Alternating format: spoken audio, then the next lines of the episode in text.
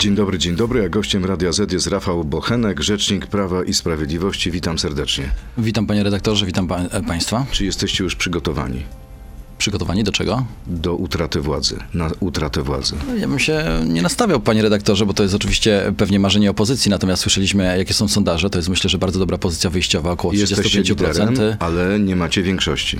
E, Panie redaktorze, piłka w grze. Dopiero zaczynamy ten trudny marsz e, wyborczy. Przed nami kampania wyborcza. Najbliższe miesiące na pewno będą bardzo intensywne i będziemy mm, e, bardzo mocno pracowali z naszymi czołowymi po- politykami, z naszymi czołowymi mm, postaciami w partii. Wszyscy posłowie będą bardzo mocno zaangażowani e, w, e, w pracę w terenie. Tak jak zresztą zawsze prowadziliśmy kampanię. Program nasz, program Prawa i Sprawiedliwości wykuwał się na spotkaniach z Polakami e, i tą drogą na pewno będziemy chcieli pójść w najbliższych miesiącach. A zatrzymanie Włodzimierza Karpińskiego, byłego ministra Platformy, to element kampanii wyborczej? Jest wam na rękę? Nie, Panie redaktorze, ja myślę, że zatrzymanie pana Karpińskiego to dowód na to, że służby w Polsce działają i dobrze, że takie działania są podejmowane, jeżeli dochodzi do wielkich nadużyć, łapówkarstwa, korupcji, bo z tym przecież pod parasolem e, Rafała Trzaskowskiego e, w, tutaj w Warszawie mamy e, do czynienia. Mam nadzieję, że ta sprawa rzeczywiście zostanie wyjaśniona, bo wychodzi na to, że przetargi w MPO, warszawskim MPO były mm, ustawiane. Mm, Wokół tego wytworzyła się pewna siatka dziwnych powiązań i Dzisiaj oczekiwałbym od e, służb, żeby ta sprawa rzeczywiście została e, na pewno rzetelnie zbadana i wyjaśniona. Skoro pan Karpiński e, został zaaresztowany, został aresztowany decyzją sądu na mm, e, 90 dni, to też o czymś świadczy, że jednak te zarzuty są wysoce prawdopodobne i istnieje po, prawdopodobieństwo mataczenia w tej sprawie. Ale dopóki nie ma wyroku, każdy jest niewinny i niewinny Oczywiście, jest pan że, Karpiński. oczywiście, że jest domniemanie niewinności, natomiast już sama ta sprawa budzi no, mm, wielkie emocje, na pewno negatywne emocje. Zresztą, w tej sprawie e, pan to nie wybiera pierwsza, się dzisiaj pod To nie pierwsza, e, panie, panie redaktorze, e, to nie pierwsza sprawa w Platformie Obywatelskiej, bo ja przypomnę, że pan Karpiński był wysokim urzędnikiem, ministrem w rządzie Donalda Tuska, pan Baniak przecież również w tej sprawie jest aresztowany i to jest środowisko, które ma problemy rzeczywiście z tego typu sprawami. I dlatego dzisiaj pan wybiera się Marszałek Grodzki również pojawiły się zarzuty, ukrywa się dzisiaj za immunitetem. No dzisiaj planujemy wspólnie z parlamentarzystami, panem posłem e, Danielem Milewskim i panem e, posłem e, Bartoszem Kownackim konferencję. Nazwę to troszkę e, enigmatycznie, jako mm, zapowiadając ją, że to będzie taka, takie rozpoczęcie akcji informacyjnej, jeżeli chodzi o działania Rafała Trzaskowskiego e, tutaj w Warszawie i plany na przyszłość dla Polski i Polaków. Dobrze, a czy nie jest tak, że e, widzicie źdźbło w oku Platformy, a belki we własnym? Nie widzicie? Panie redaktorze, Wie pan, o czym ja mówię? już- ja już- ja już powiem, wczoraj, panie redaktorze- Wczoraj, ale ja panu wyjaśnię. Wczoraj w tym studiu Borys Budka mówi, że z jednej strony atakujecie Karpińskiego, a z drugiej strony na czele chówców pracy stoi wciąż pani Małgorzata Zwiercan, skazana prawomocnym wyrokiem e, i nie, nie mogąca pełnić funkcji publicznych.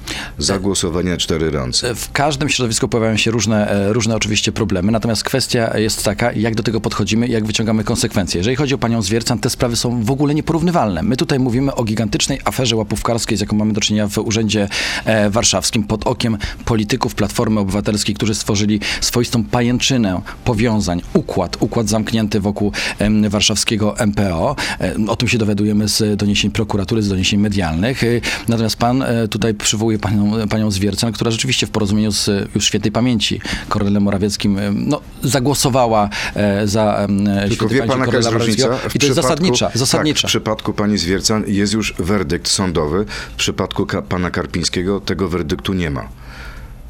E, No i Czy dlatego... powinna nadal pełnić to stanowisko? To jest decyzja e, szefostwa i kierownictwa kancelarii premiera i e, czekamy. Na pewno ta sprawa będzie oczywiście analizowana, czy pewnie jakieś stanowisko również w tej sprawie zostanie wydane. Natomiast te sprawy są kompletnie, panie redaktorze, nieporównywalne. Tu mówimy o gigantycznej aferze korupcyjnej, o gigantycznym łapówkarstwie, z jakim mamy do czynienia w warszawskim ratuszu, a tutaj jest sytuacja rzeczywiście, która budzi pewne wątpliwości etyczne, natomiast no, nie jest to sprawa kryminalna. No okazuje się, że jednak jest werdykt natury prawnej.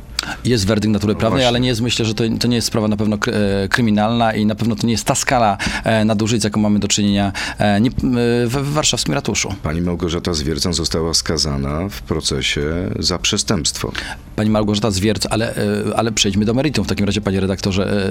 Pani Małgorzata Zwiercan w porozumieniu z, ze świętej pamięci panem Kornelem Morawieckim no, zagłosowała po prostu w jakimś, załóżmy, w zastępstwie pana Kornela i to rzeczywiście jest niezgodne z prawem i z tego tytułu poniosła konsekwencje. Jest wyrok w tej sprawie. Natomiast tutaj, w Warszawie, mamy do czynienia z gigantyczną aferą łapówkarską. e, łapówkarską. 5 milionów złotych prawdopodobnie wręczone Czy mm, PiS, panie polityką pośle, związanym z Platformą panie Obywatelską. pośle, czy PiS może stracić większość w Sejmie?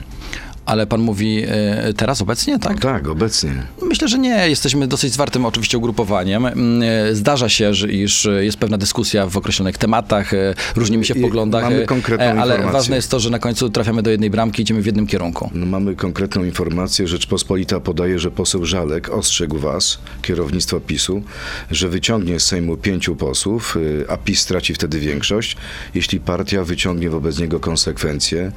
Chodzi oczywiście o te podejrzane przetargi w Narodowym Centrum Badań i Rozwoju. To, to prawda czy nieprawda? E, Znaczy, jeżeli chodzi o e, kwestie koalicyjne, polityczne, to naprawdę te opowieści medialne wrzućmy e, i włóżmy Nie było między takiego bajki. ultimatum? E, Natomiast no, włóżmy je w między bajki. To są, Czyli nie było takiego To są szantażu? spekulacje. Nie było żadnego szantażu, panie redaktorze. Natomiast jeżeli chodzi o sprawę NCBR-u, to jest ona rzeczywiście bulwersująca i my jako Prawo i Sprawiedliwość podchodzimy do tego bardzo zasadniczo. Uważamy, że tego typu nadużycia powinny być wypalane gorącym żelazem i dlatego weszła tam prokuratura. Pra, sprawę prowadzi również e, CBA. E, Także w ramach Ministerstwa mm, e, funduszy jest prowadzone wewnętrzne mm, dochodzenie, e, wewnętrzna procedura, która ma wyjaśnić wszelkie okoliczności tej sprawy. I najważniejsze, i to jest dzisiaj najważniejsze, że udało się w porę zareagować i zatrzymać wypłatę jakichkolwiek środków pieniężnych, tych wielkich milionów, o których opowiada TVN, bo ja, panie redaktorze, jedna rzecz. Dzisiaj nawet rano na chwilę włączyłem tę stację i tam cały czas jest taka narracja, jakby te pieniądze zostały wypłacone. No nie żadne pieniądze z tych, o których się mówi na antenie tej prywatnej telewizji, nie zostały wypłacone, zostały wstrzymane. I to to, jest dzisiaj najważniejszy komunikat. I To powiedzmy, o co osoby, chodzi. Osoby, panie Jasne. redaktorze, osoby, które zasiadają w organach, naj, na najwyższych stanowiskach w NCBR-ze, również poniosły dyscyplinarne konsekwencje. I różnica między nami a Platformą Obywatelską jest taka, e, iż my w sposób zasadniczy podchodzimy do takich spraw i e, w sposób e, jednoznaczny reagujemy, przecinamy je i wyciągamy konsekwencje, natomiast po drugiej stronie takich konsekwencji nie ma i No grają dobrze, panowie na co z, przeczekanie. co z panem to w sprawach pana wiceministrem? Nowaka, pana Grodzkiego, pana Gawłowskiego? pośle, Tak to wygląda za co z każdym panem razem. wiceministrem Jackiem Żalkiem, wiceprezesem Partii Republikańskiej, który jest cały czas w ministerstwie. On miał nadzór nad NCBR-em. No, pierwsze decyzje, panie redaktorze, e, zostały już podjęte. Pan minister Żalek, ja przypomnę, że został odsunięty od nadzoru nad NCBIR-em, nie pełni już tego nadzoru, nie ma żadnych kompetencji e, w tym zakresie. Ta sprawa jest badana wewnątrz ministerstwa, czy mógł być w jakikolwiek sposób e, powiązany i wpływać na decyzje, które zapadały w NCBIR-ze. I wówczas, kiedy będziemy już mieli jasność sprawy i zbadamy wszelkie okoliczności decyzji, procesu decyzyjnego w NCBIR-ze, będziemy mogli podejmować dalsze pewnie konsekwencje. Ta sprawa jest w tym momencie na etapie analiz i badania wewnątrz ministerstwa. Czy pan minister Żalek nie powinien podać się do dymisji? No to już jest pytanie e, do pana ministra Żalka. Myślę, że mm, e, mm, wszyscy sobie wyrobimy jednoznaczny pogląd e, na tę sprawę wtedy, kiedy będziemy mieli efekty, rezultaty tych prac, które teraz trwają e, wewnątrz e, resortu. Rozumiem, że pan minister Żalek jest wciąż ważną postacią, e, jeśli chodzi o Zjednoczoną Prawicę, dlatego że gdyby rzeczywiście spełniłyby się te groźby, o których pisze Rzeczpospolita, stracilibyście większość w Sejmie, a także większość e, w Sejmiku Podlaskim, bo tam radną jest żona pana ministra Żalka. Ja naprawdę, panie redaktorze, jestem spokojny e, i myślę, że nas naprawdę łączy coś więcej niż e, jakieś wspólne interesy w obozie Zjednoczonej Prawicy. czy- Nas, nas, inte, e, i nas interesuje dobro Polski, dobro Polaków i chcemy tworzyć obóz polityczny w kontrze do tego, co proponuje dzisiaj czy- Platforma Obywatelska. Rafał Trzaskowski, chociażby w ramach tego programu Panie C40, pośle, e, za gdzie chwilkę o tym będziemy mówić. różne ograniczenia dla Dokończmy polskich wątek, obywateli. dokończmy Naprawdę, e, NCBIR, dokończmy NCBIR. E, Czy prezes Kaczyński, czy prezes. Kaczyński wezwał już na dywanik e, lidera Partii Republikańskiej Adama Bielana? E, e, Panie redaktorze, e, tak jak powiedziałem, ta sprawa w tym momencie jest badana przede wszystkim przez właściwe służby. Jeżeli będziemy mieli decyzje, będziemy mieli raporty, wyniki tych badań, wyniki pracy prokuratury, CBA, a przede wszystkim również tych analiz, które są prowadzone wewnątrz resortu, wówczas, wówczas będą zapadały na pewno kolejne mm, decyzje. Pora na krótką piłkę. Poproszę o krótkie odpowiedzi, tak albo nie. Panie pośle, jeśli nie będzie szybkiej reakcji, afera w NCB Jerze pogrąży PiS. Tak czy nie? Ale jest szybka reakcja. Czy nie pogrąży? Jest szybka reakcja, właśnie. O, to jest to zasadnicza różnica, panie redaktorze. PiS odgryzie się Wyciągniemy konsekwencje. Jeżeli były jakieś nadużycia, nieprawidłowości, wyciągniemy konsekwencje. Krótkie odpowiedzi. PiS odgryzie się Ziobrze za śledztwo w sprawie maili Dworczyka. Tak czy nie? Nikt nikomu się nie będzie odgryzał, bo jesteśmy jednym dobrze funkcjonującym obozem politycznym. W kampanii będziemy uderzać w Tuska jak w bęben. Tak czy nie? Na pewno będziemy patrzeć na działania opozycji i e, weryfikować te kłamstwa, które są bardzo często insynuowane przez ich polityków. Jak będzie trzeba, zrobimy rząd z Konfederacją. Tak czy nie? Na pewno chcielibyśmy stworzyć rząd, który będzie sprawnie i skutecznie realizował program dla polskich obywateli. Jeszcze w marcu prezes Kaczyński ruszy po raz kolejny w Polskę. Tak czy nie? Na pewno w najbliższych tygodniach, panie redaktorze, będziemy chcieli e, wrócić na trasę. E, Marzec będzie, tak może uchylę rąbka tajemnicy, pewnym efekt, e, elementem e, e, przełomu, jeżeli chodzi o zintensyfikowanie naszych działań w terenie, naszych kluczowych polityków. W Również naszej pana prezesa Jarosława również teraz nastąpi przełom. Przechodzimy do internetu na Radio ZPL, Facebooka i YouTube'a. Tam zapytam mojego gościa, pana posła Rafała Bochenka, między innymi o sprawę referendum aborcyjnego. To jest gość Radia Z.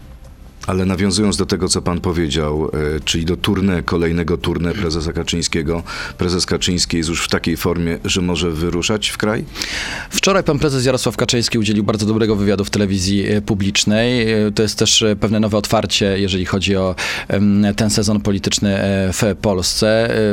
Rekonwalescencja pana prezesa Jarosława Kaczyńskiego dobiega powoli do końca i jest jak najbardziej w dobrej formie. Pan prezes pracuje już w siedzibie naszej partii. Jesteśmy w, cały czas w kontakcie.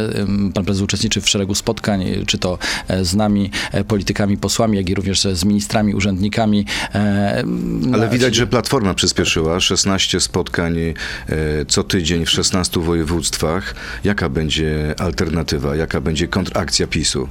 Znaczy, panie, e, panie redaktorze, to znaczy, e, ja rozumiem, że oczywiście e, tutaj chodzi o to, żeby się pokazywać polityką Platformy Obywatelskiej, objeżdżać kraj i, i, i rozmawiać, tylko ja bym prosił też i ap- apelował również do Donalda Tuska, liderów opozycji, aby nie skupiali się na ilości, ale na jakości. Bo jeżeli pan redaktor przysłucha się temu, co opowiada Donald Tusk, jakie dyrdymały ludziom opowiada na tych spotkaniach, to aż włos się jeży na głowie, no bo jeżeli opowiada ludziom, kilka razy to powtarza w trakcie spotkania, że prawda, on nie pamięta, żeby jakikolwiek górnik e, w 2015 roku pod JSW był e, górnikiem rannym, żeby nie widział żadnego rannego górnika, e, a wszyscy doskonale wiemy, jak to wyglądało, że 20 górników było bardzo poważnie rannym, to jest kłamstwo po prostu Donalda Tuska, e, które pada propozycja-. Jeżeli Donald Tusk opowiada e, uczestnikom swoich spotkań, partyjnych spotkań, przecież to działacze Platformy Obywatelskiej przychodzą na te spotkania, e, iż e, paliwo w Polsce jest najdroższe w Europie, to też jest, wiemy doskonale, wierutne kłamstwo, bo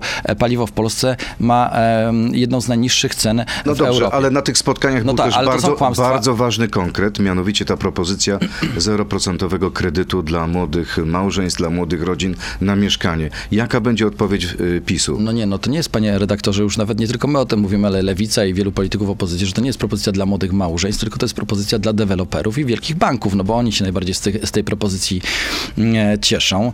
E, wszyscy doskonale wiemy, że gdyby wdrożyć e, ten program, program Platformy Obywatelskiej w takim kształcie, jak to Donald Tusk rzucił, bo myślę, że to jest tylko hasło i wyłącznie e, rzucone w przestrzeń publiczną, kompletnie niepoliczone, mm, e, to e, tylko i wyłącznie ten program w takim kształcie wygeneruje wzrosty, gwałtowne wzrosty cen mieszkań, że te mieszkania, jak na przykład w Krakowie cena mieszkania za metr e, wynosi około 10 tysięcy złotych, to myślę, że e, po tym programie cena skoczy nagle do 20 tysięcy złotych i te e, mieszkania będą jeszcze mniej, A czy wasze pomysły jeszcze nie są mniej podobnie- dostępne. Zresztą już deweloperzy podobne się... w skutkach, panie pośle? No właśnie jest zasadnicza 2% różnica. Nie, jest, zasa- jest zasadnicza, panie redaktorze, jest zasadnicza różnica między naszym programem, a programem Donalda Tuska. Pierwsza różnica jest taka, iż e, my jesteśmy partią wiarygodną, która gwarantuje, że ten program zostanie zrealizowany. Obiecywaliście To to Mieszkanie pierwsze. Plus, nie Momencik. wyszło z tego to, nic. e, To po pierwsze. Ile wybudowano mieszkań Zaraz, zaraz z panie, Mieszkania zaraz Plus? tego, proszę mi pozwolić dokończyć, zaraz do tego też się odniosę. E, My jesteśmy partią wiarygodną i na pewno e, ten projekt będzie wdrożony i to nie w przyszłej kadencji, tylko będzie wdrażany jeszcze teraz w najbliższych miesiącach i będzie przygotowana stosowna ustawa e, w tym zakresie. To po pierwsze. Donald Tusk wielokrotnie zresztą Różne rzeczy obiecywał i nigdy e, tego nie dowiózł do końca. Pamiętamy e, wypowiedź Sikorskiego, który mówił, że dwa razy obiecać to jest jak e, raz Obiecaliście 100 zrealizować. tysięcy mieszkań, panie e, pośle. Gdzie jest te 100 to tysięcy mieszkań? to rzeczywiście, panie redaktorze, Jest ale, te 100 tysięcy ale mieszkań. program kredytowy, jeśli chodzi o mieszkania dla młodych, nie wygeneruje dodatkowych mieszkań. No dobrze, on nie ma nic wspólnego. przyzna program pan się Tuska do tego, ma, że Mieszkanie Plus to porażka? ale wielokrotnie to robiliśmy.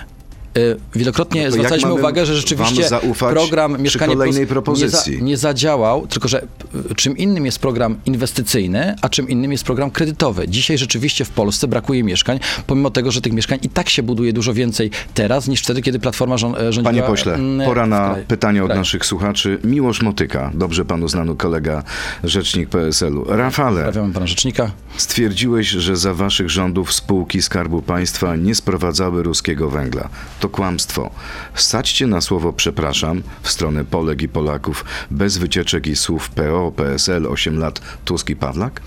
E, Panie redaktorze, znaczy ja chciałbym, żeby w polityce przede wszystkim obowiązywała pewna wiarygodność e, i e, no jeżeli panowie z Platformy i z PSL-u ubiegają się po raz kolejny w Polsce o władzę, to niech po prostu nie tworzą wrażenia, jakoby byli jakimiś noworyszami w polityce i po raz pierwszy walczyli o to, żeby w Polsce rządzić. No nie, oni rządzili 8 lat i ponoszą pełne tego konsekwencje.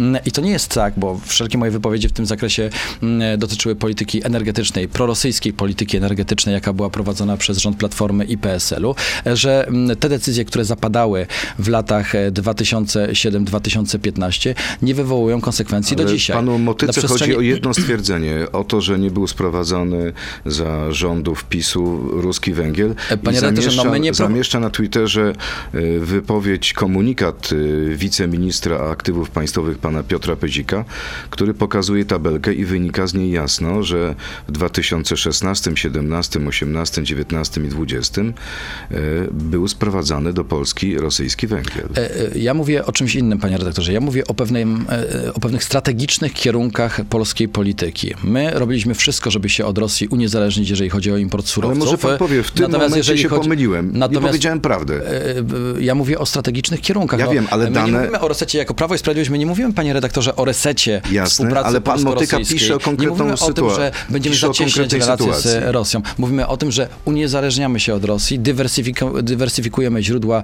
em, dostaw, czy to gazu, czy ropy i tego są dzisiaj te efekty. Za czasów Platformy Obywatelskiej ściąganych było, importowano, importowano 97% ropy z Rosji. Dzisiaj importuje się ile? Ale Po, przyzna, powiedzmy to, panie redaktorze, no powiedzmy to. Ile się importuje na dzień bo dzisiejszy? ostatnio Rosja zrezygnowała z tych 10%. Czyli co? Zero. Dobrze, ale przyzna pan, że za waszych rządów był sprowadzany rosyjski węgiel. Panie, e, panie redaktorze, Tak czy nie?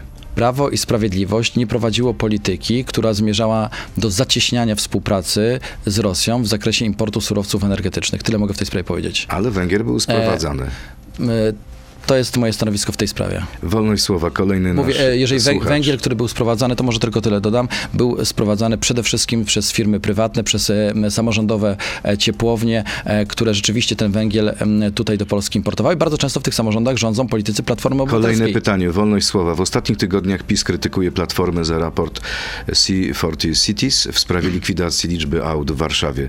Czy to nie jest hipokryzja z waszej strony? Przecież premier Morawiecki przez brak weta celów klimatycznych Unii dopuścił do zakazu produkcji aut spalinowych od 2035 roku. E, Panie redaktorze, e, ja oczywiście znam ten atak e, na Prawo i Sprawiedliwość, bo wszystko, wszys- wszystkie błędy, które wytykamy opozycji, wszystkie błędy, które wytykamy Rafałowi Trzaskowskiemu są oczywiście przykrywane atakiem opozycji na nas. Najlepszą obroną jest atak i z tego założenia wychodzą politycy Platformy Obywatelskiej. Natomiast A czy pamiętamy... premier Morawiecki w tej pamiętamy- sprawie nie popełnił Panie, błędu? panie, panie, panie redaktorze, pamiętamy e, te wyjazdy Rafała Trzaskowskiego między innymi do Argentyny na różne międzynarodowe konferencje właśnie e, organizacji C40, na których Rafał Trzaskowski obiecywał, że cele tej organizacji związane z, mm, no oczywiście słusznym mną ideą ochrony klimatu będą wdrażane, natomiast jakimi metodami. I tutaj się rozbija e, cała sprawa, ponieważ z dnia na dzień do 2030 roku Rafał Trzaskowski chce zakazać warszawiakom jeść mięsa na biału. On temu zaprzecza, mówi, że no to nie. są tylko rekomendacje, No, panie re- redaktorze, a od to, rekomendacji- co mówicie, to są kłamstwa. Od, no nie, no to są A ja pana dokumenty, pytałem o to są- premiera ale- Morawieckiego. to są- Czy w premier Morawiecki nie popełnił błędu? E, Panie, Nie pa- wetując celów panie- klimatycznych w panie- Unii Europejskiej. Panie redaktorze, panie redaktorze, momencik. Rafał Trzaskowski chce ograniczyć ludziom możliwość podróżowania, chce doprowadzić do tego, iż ludzie będą mieli trzy sztuki ubrań na, na rok. Mówi, to że są przecież nie chce. No nie, ale to są zalecenia, rekomendacje, Ja które wiem, już powiedział, że są wdrażane. Przecież to mówił na kampusie u siebie, pan, panie redaktorze. ostatnie dni to były dementi tak naprawdę ze strony No prezydenta nie. Warszawy. Rafał Trzaskowski mówił wyraźnie, że są to rekomendacje, zalecenia. E, Mówił również o tym, e, iż e, jeżeli będą rządzić w kraju, to będzie to wdrażane szybciej. To były konkretne deklaracje. No to pytanie, który Rafał Trzaskowski jest prawdziwy, panie To redaktorze. kon- kolejne pytanie pana Sebastiana. Kto zapłaci i ile za remont budynku Komendy Głównej Policji po sławnym wystrzale z granatnika? Czy wyżej wymienione koszty zostały pokryte w jakikolwiek y, sposób w części przez ubezpieczyciela? A jeśli tak, to czyjego komendanta czy policji? Wie pan coś na ten temat? Panie redaktorze, no ja nie pracuję akurat w resorcie MSWiA, e, ciężko mi się na ten Czyli temat nie wypowiedzieć, E, nie mam wiedzy w tym zakresie. E, To są akurat e, sprawy bardzo pewnie poufne i związane z kwestią, e, no tajne po prostu, związane z bezpieczeństwem e, tychże instytucji. Na pewno nie będą one, one Kolejne omawiane, pytanie. omawiane publicznie. Nie spodziewam się, żeby nawet MSWiA w tym zakresie wydawało jakieś komunikaty. Patryk Słowik, co ze specustawą o Odrze w sierpniu 2022 obiecano, że będzie w ciągu dwóch miesięcy. W grudniu obiecano, że zaraz będzie projekt. Do dzisiaj ten projekt nie został opublikowany. Dlaczego? Trwają prace w rządzie w tym zakresie. Będzie specjalny, szczególny projekt, e, specustawa w tym zakresie, jeżeli chodzi o rewitalizację mm, e, Odry.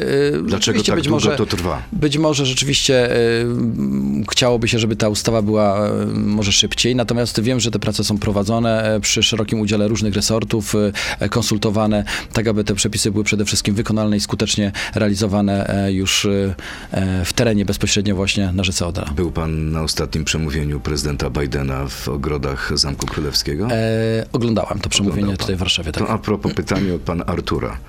Nazwał pan prezydenta Bidena Sleeping Joe oraz napisał pan, cytat, Mój wpis wyraża oburzenie tym, do czego doprowadził wybór nieodpowiedzialnego polityka na głowę najpotężniejszego państwa. Koniec cytatu i pytania dwa.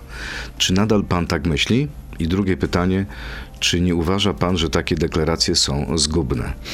E, a kto to napisał, to pytanie? Pan Artur. Panie Arturze, bardzo serdecznie dziękuję za to pytanie, bo wreszcie będę mógł się e, ustosunkować do tych zarzutów, które w internecie się e, pojawiają. Ja te wpisy popełniłem wówczas, kiedy w ogóle na mm, głowę pana Bidena, na głowę Amerykanów sypały się gromy po tym, jak zachowali się w Afganistanie. I wszyscy byliśmy oburzeni tym, jak Amerykanie z dnia na dzień podjęli decyzję o tym, aby wycofać wojska amerykańskie z Afganistanu i pozostawili ludzi, którzy przez lata współpracowali z nimi na lodzie. E, I dzisiaj e, talibowie przejęli tam władzę i wszyscy widzimy, jak e, reżim talibów niszczy to, co przez lata udało się Czyli w sprawie budować. Afganistanu Joe Biden zachował się źle, ale w sprawie Ukrainy i Polski zachowuje się dobrze. Czy pan nie żałuje tych słów? Zmienił pan zdanie na temat prezydenta znaczy, Bidena? Panie redaktorze, podtrzymuję moje słowa, jeżeli chodzi o ocenę sytuacji, która miała miejsce w Afganistanie, bo to była sytuacja skandaliczna, bo rzeczywiście to pozostawiało bardzo poważną rysę na wizerunku Amerykanów i e, niszczyło tak naprawdę to, co starał się budować Ale czy w tej Trump chwili Joe na Biden się nie lat. zrehabilitował? E, To jest bardzo dobry ruch. To, co robią Amerykanie w ostatnim czasie, jest bardzo dobrym kierunkiem i e, dlatego wielokrotnie to również publicznie chwaliłem, że rzeczywiście dobrze, że Amerykanie e, podejm- podchodzą do sprawy em, ukraińskiej proaktywnie, bo jednak są gwarantem bezpieczeństwa e, nie tylko e, tutaj na wscho- wschodniej flance NATO, ale również w całym Sojuszu Północnoatlantyckim.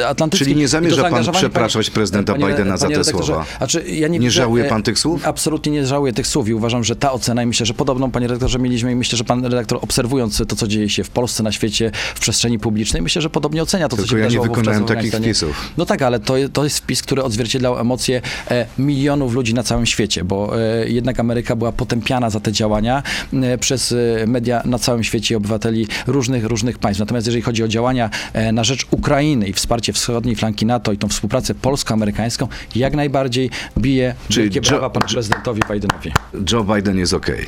Jest okej. Dobrze, to Dobrze, że się zre- dobrze, że się zreflektował, panie Dobrze, redaktorze. kolejne pytanie. Łukasz Pol. Czy PiS ściągnie na wybory do Sejmu najbardziej znanych polityków z Brukseli? Takich jak Beata Szydło, Elżbieta Rafalska, Joachim Brudziński i Patryk Jaki.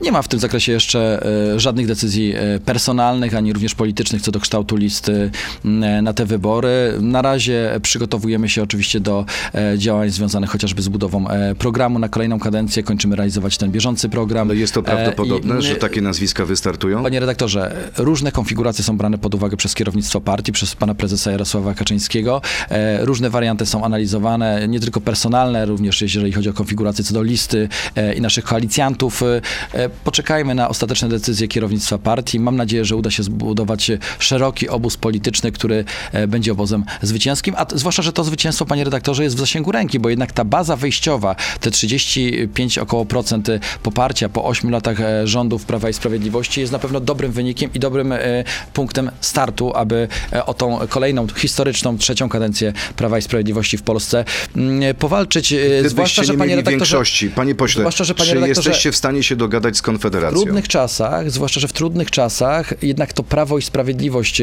jest tą stroną sceny politycznej i tą partią, która gwarantuje pewną przewidywalność, stabilność, ale również szybkość podejmowania, um, to czy potrafi szybko podejmować decyzje w trudnych czasach, po, w związku z COVID-em, chociażby wojną na Wyklucza pan Ukrainie. sojusz, koalicję Nie. z Konfederacją, czy nie? Za, za, za momencik, panie redaktorze. Bardzo E, proszę teraz o krótkie, tak, krótką już odpowiedź. Tylko, e, tylko dodam jeszcze jedną, Króciutka jedną odpowiedź. Dodam tylko jeszcze jedną e, rzecz. Węgla miało nie być, a jest. Miał się nie palić? No. Jednak się pali, panie redaktorze, prądu też miało zabraknąć. Wszystko jest. W związku z tym mm, zdajemy sobie z tego sprawę, że te czasy, które dzisiaj mamy, są rzeczywiście pewnym wyzwaniem dla naszych obywateli, również dla nas, polityków, bo musimy e, też wdrażać różne programy pomocowe mm, i programy, które mają wspierać naszych obywateli. I to będziemy oczywiście kontynuować i robić, e, w przeciwieństwie do naszych oponentów, którzy bardzo często te programy krytykują i uważają, że to jest rozdawnictwo. My będziemy wspierać polskie społeczeństwo w trudnych czasach. Natomiast e, jednak te trudne czasy, e, te ostatnie miesiące pokazały, że jesteśmy partią skuteczną Czy walicie się do sojuszu z Konfederacją, do koalicji, czy nie? E, Myślę, że panie redaktorze, no, y, to wszystko będzie analizowane, to wszystko wciąż przed nami. Nie chciałbym tutaj składać jednoznacznych deklaracji, dlatego że żadne decyzje w tym zakresie To jeszcze jedno nie pytanie. zapadły. Proszę o krótką odpowiedź. NIK TV. Ile kosztowała kampania, która chwaliła sukces rządu, pozyskanie pieniędzy z Unii, których to jeszcze nie otrzymaliśmy? Ale to ja, panie redaktorze, tej kampanii nie, e, nie organizowałem. To Nie bierze pan za nią e, odpowiedzialności. Trzeba, trzeba zapytać e, tych, którzy za nią płacili. Nie, po prostu nie wiem. No, nie mam dostępu pan- do kontraktów reklamowych poszczególnych instytucji. No to są pewne, pewnie kontrakty, podejrzewam, tajne. A czy bił pan na stojąco Tajemnica brawo handlowa. panu ministrowi Czarnkowi, tak jak prosił? Koalicjant Janusz Kowalski? E, tak, tak, tak, tak. Bił Ja uważam, brawo. ja uważam e, panie, e, panie redaktorze, uważam, że pan minister Czarnek jest dobrym ministrem e, edukacji. Jest dzisiaj oczywiście pod gigantycznym em, atakiem, ale jest ministrem, który skutecznie realizuje politykę rządu Prawa i Sprawiedliwości, jeżeli chodzi o wsparcie dla polskiej oświaty, wzrost wynagrodzeń dla nauczycieli. Być może te wynagrodzenia jeszcze nie są wystarczające, ale mimo wszystko w porównaniu do tego, jak to wyglądało kiedyś, kiedy te podwyżki Czyli wynosiły Villa Plus wam nie zaszkodzi? e, 0%. E, Dzisiaj te podwyżki są realizowane Villa przez... Plus wam nie zaszkodzi? Ale y, ja bym się chciał skupić na głównej działalności pana ministra ja Czarnka, a, chciałbym jest to działalność pytanie. edukacyjna i zarządzanie polską Ja chciałbym zadać pytanie. No to proszę bardzo. Villa Plus wam nie zaszkodzi? E, Panie redaktorze, no, to jest y, uszyta afera przez nieprzychylne media i oczywiście e, przez e, polityków Platformy Obywatelskiej. E, program był e, jawny, transparentny e, i rozumiem, że to najbardziej boli e, polityków e, opozycji, iż e, te pieniądze nie trafiły do fundacji, które e, są lewicowe, które sprzyjają im, które przez lata były futrowane i są futrowane również przez samorząd do dzisiaj, na przykład tutaj w Warszawie, a w tym grancie tych środków e, nie dostały. Wspieramy organizacje patriotyczne, organizacje, które działają na rzecz osób niepełnosprawnych e, i te organizacje muszą mieć środki na prowadzenie swojej działalności. Ruch Hołowni i PSL chcą referendum w sprawie aborcji. Czy Prawo i Sprawiedliwość jest za, czy przeciw referendum? Znaczy my w ogóle jesteśmy za tym, aby aby tego tematu e, nie zajmować się tym tematem. To jest temat, który wywołuje sprawę aborcji, jest tematem mocno kontrowersyjnym, spra- tematem, który mm, e, generuje szereg podziałów społecznych. Uważamy, że to nie jest moment i czas, żeby, zwłaszcza teraz, e, w dobie wojny na Ukrainie, czy, czy, czy czasu pokowidowego, po kryzysie covidowym. Czyli tak jak Koalicja Obywatelska i tak jak. Lewica Natomiast jesteście przeciwko nie, referendum, e, tak? i- Znaczy, ja jestem w ogóle przeciwko, żeby e, zajmować się tematem aborcji e, w Polsce w tym momencie. Ja pytam o referendum. Czy pana zdaniem w tej sprawie powinni podejmować decyzje obywatele w drodze referendum, czy posłowie w Sejmie? Znaczy, jestem za tym, aby w ogóle nie zajmować się tą sprawą. Jestem za tym, aby w ogóle ta, ta, ta sprawa Czy nie była 8 de- przedmiotem marca debaty publicznej. projekt E, obywatelski My będziemy Godek? na pewno będziemy głosowali przeciwko e, temu projektowi. Będziemy za tym, aby go odrzucić i żeby nie kontynuować nad nim prac. Natomiast jestem zdziwiony, jeżeli chodzi o tę propozycję PSL-u i pana Hołowni, e, jeśli chodzi o aborcję, że to jest ich główny sztandarowy projekt, że nagle mm, tutaj pan mm, Kosiniak-Kamysz tak bardzo się zmienił, ewoluował w ostatnim czasie e, i idzie do wyborów na sztandarach z e, programem liberalizacji aborcji. To naprawdę ciekawa konstrukcja. E, Poza tym też no, widzę, że zawiązuje i zacieśnia współpracę i koalicję z partią pana Hołowni, E, a przecież przez ostatnie miesiące, lata nam mówiono o tym, iż walczy o demokrację, a to właśnie partia pana Hołowni przez Sąd Najwyższy w uzasadnieniu jest tą partią wskazaną, która łamie reguły demokracji, która, m, której działalność rodzi podejrzenia korupcji politycznej, ponieważ są wątpliwości co do sposobu jej finansowania i Ostatnia omijania sprawa. ustawy o partiach politycznych. I to jest dzisiaj, myślę, najważniejsze. I to budzi pewne wątpliwości, dlatego dziwię się PSL-owi, panu e, Kosiniakowi, Kamyszowi, że z taką partią chce iść do wyborów i nagle sprawy aborcji e, i, i liberalizacji tego prawa e, są no, punktem głównym Prokuratura, programowym panie pośle, PSL-u, partii, ostatnie która pytanie. mówi, że jest partią Ostatnie pytanie. konserwatywną. Prokuratura wszczęła śledztwo w sprawie maili Michała Dworczyka. E, Minister Sprawiedliwości, bo jemu podlega prokuratura, chce się w ten sposób odegrać na ludziach premiera Morawieckiego? Dobrze, że prokuratura działa, dobrze, że prokuratura bada tę sprawę. e, To jest kwestia bezpieczeństwa państwa. Natomiast e, pan Michał Dworczyk w ogóle nie jest stroną tego postępowania, jest osobą poszkodowaną, ma status osoby pokrzywdzonej z tego, co się orientuje w tej sprawie, zresztą jak sam wielokrotnie to komunikował. Mm, I no cóż, panie redaktorze, ja się mogę tylko opierać na tym, co przekazuje pan minister Michał Dworczyk, dlatego że no, ani tych maili ja nie pisałem, ani ich nie odbierałem, ani nie uczestniczyłem w tych korespondencjach. Ciężko mi się wypowiedzieć e, cokolwiek na ten temat. Wiem na pewno e, z wypowiedzi pana e, i z, z tych informacji, które przekazywał pan minister Dworczyk, że jest to działania, działanie najprawdopodobniej rosyjskich służb, rosyjskiej dezinformacji, a wiemy, że te wpływy rosyjskie w Polsce, w Europie są duże i, i coraz większe. Ale to nie rosyjskie służby przekazywały informacje drogą mailową w niezabezpieczonej poczcie. Informacje, które dotyczą obronności. Marcin Kierwiński mówił w Super Expressie ta, tak, że ktoś, kto wynosi informacje NATO, które mają klauzule tajne, nie tylko zagraża bezpieczeństwu Polski, ale zagraża bezpieczeństwu całego NATO.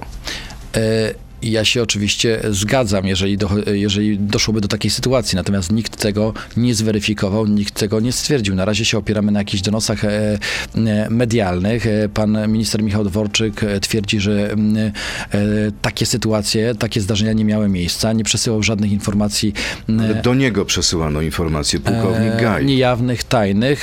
No, to jest zweryfikowane i badane w tym momencie przez prokuraturę i dobrze, że służby w tym zakresie oczywiście działają, bo chronią interesu e, i bezpieczeństwa państwa polskiego. I bardzo dziękuję. Rafał Bochenek, Rzecznik Dziękuję Prawa i bardzo. Sprawiedliwości, był gościem Radia Z. Miłego dnia. Dziękuję, Dziękuję bardzo. bardzo, miłego dnia. To był gość Radia Z. Słuchaj codziennie w Radio Z i na player radioz.pl.